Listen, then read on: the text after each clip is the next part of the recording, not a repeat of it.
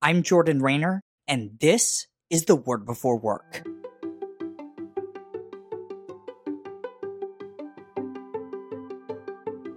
Today we're reading from Deuteronomy 8 17 through 18. Here's what it says You may say to yourself, My power and the strength of my hands have produced this wealth for me. But remember the Lord your God, for it is He who gives you the ability to produce wealth, and so confirms His covenant, which He swore to your ancestors as it is today.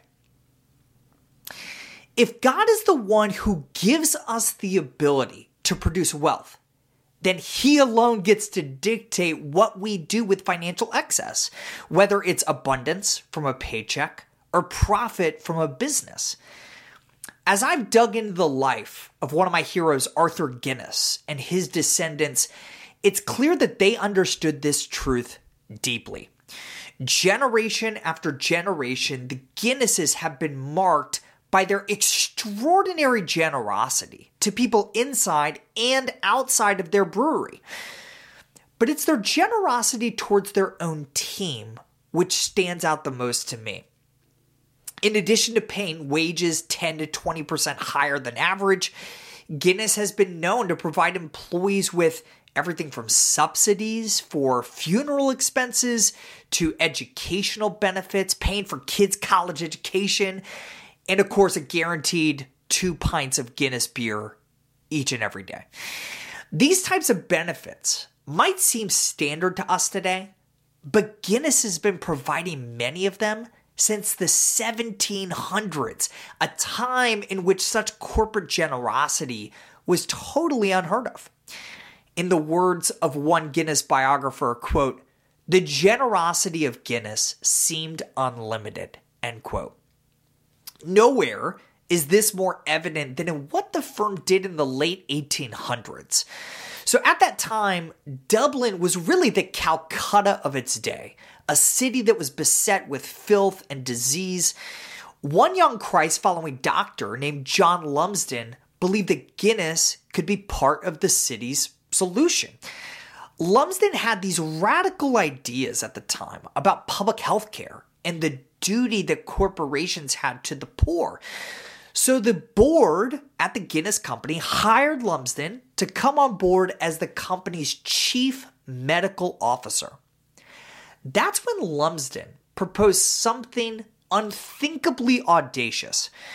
Understanding that in the crammed slums of Dublin, housing was the key to public health, Lumsden proposed that the Guinness board allow him to go visit the home of every single Guinness employee and report back with a recommendation for what the company could do to help solve this public health crisis.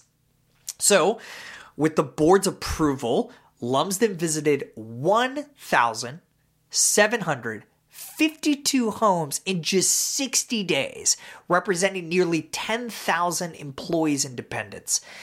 In his final report, Lumsden recommended the board take seven incredibly costly actions, including building quality homes that the company's staff could rent at subsidized rates, allowing them to escape Dublin's slums. Most corporations wouldn't see public housing as a problem they were responsible to fix. Even if they did, wasn't Guinness already generous enough with their people and with their community? The Guinnesses obviously didn't think so. Due to the faith of their founders and their understanding that they did not create their wealth in the first place, the Guinnesses approved most of John Lumsden's plans and were credited largely for lifting untold numbers of Dubliners out of poverty.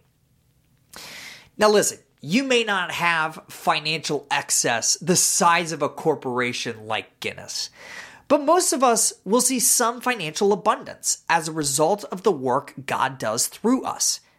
May we be people who, like Guinness, allow the recognition that God alone produces wealth shape how we steward our own abundance.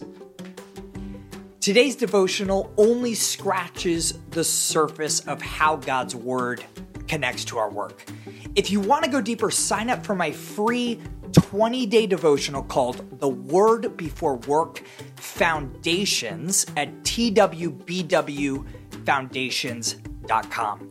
These email devotionals are designed to help you gain a rich understanding of the biblical narrative of work, how exactly your work matters for eternity, and what those truths mean for how we ought to work today.